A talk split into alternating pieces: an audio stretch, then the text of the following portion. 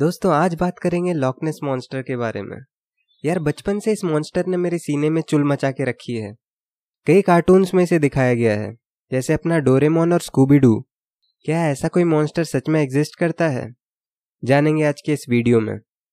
दोस्तों, इससे पहले हम इस वीडियो में आगे बढ़े। जल्दी से वीडियो को लाइक कर दीजिए और सब्सक्राइब कीजिए हमारे चैनल को और साथ ही वो बेल आइकन भी दबा दीजिए। इससे हमारी आने वाली हर वीडियो का नोटिफिकेशन आपको मिल जाएगा। तो चलिए तहकीकात शुरू करते हैं। दोस्तों, कहते हैं कि ये लॉकनेस मॉन्स्टर, या फिर जिसे नेसी भी कहते हैं, ये लॉकनेस नाम की एक झील में रहता है, जो कि स्कॉटलैंड में है। तभी तो इसका नाम लॉकनेस मॉन्स्टर पड़ा। आज तक जितने भी सबूत पेश किए गए, इस मॉन्स्टर के होने को लेकर, वो सब बड़े बदनाम हुए। उस झील में एक मॉन्स्टर के होने की बातें पिछले पंद्रह सौ सालों से होती आ रही हैं। इस मॉन्स्टर का ज़िक्र सेंट कोलंबा की बायोग्राफी में है। यार उस बायोग्राफी के अकॉर्डिंग उस मॉन्स्टर ने एक स्विमर को काटा। फिर जब वो दूसरे आदमी पर हमला करने जा रहा था, तभी वहाँ कोलंबा आ गए और उन्होंने उस मॉन्स्टर को वापस जाने का आदेश दिया। मॉन्स्टर ने उनकी बात मानी और चुपचाप झील में वापस चला गया। वाह वाह वाह, क्या कहानी है। उस दिन के बाद से उस मॉन्स्टर को कई बार देखे जाने का दावा किया गया है। लेकिन 1933 से लॉकनेस मॉन्स्टर को देखे जाने की कहानियाँ बढ़ती गई। उस साल एक रोड कंस्ट्रक्ट किया गया था लॉकनेस के बाजू में, यानी कि उस लेक के साइड में, जो कि एक क्लियर व्यू देता था उस लेक का। अप्रैल का महीना चल रहा था और एक कपल मस्त ड्राइव करके उस रास्ते से जा रहा था।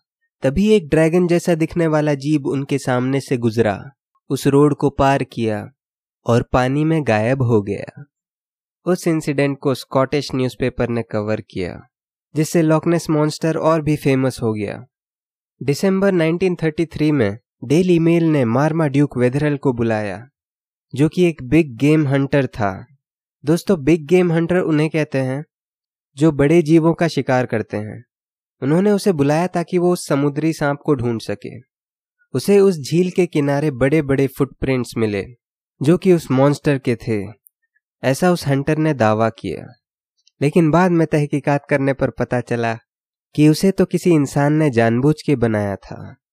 उसने अम्ब्रेला स्टैंड या फिर एस्ट्रे का इस्तेमाल किया था और हिप्पोपोटेमस का पैर यूज़ किया एज अ बेस।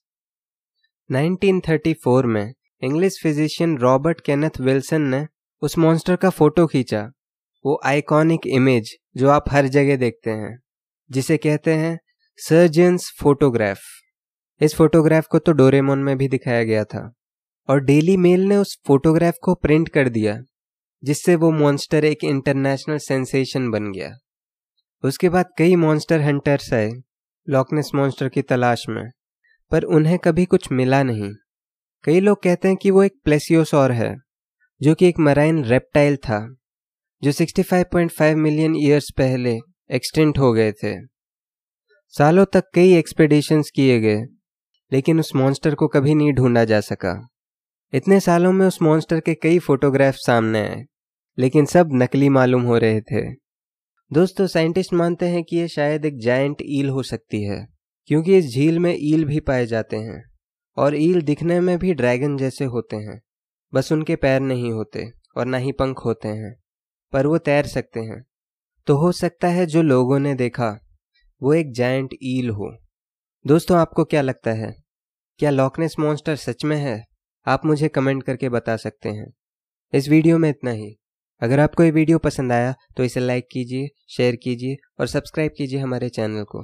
और साथ ही वो बेल आइकन भी दबा दीजिए। इससे हमारी आने वाली हर वीडियो का नोटिफिकेशन आपको मिल जाएगा। तो मिलते हैं आपसे अगले वीडियो में।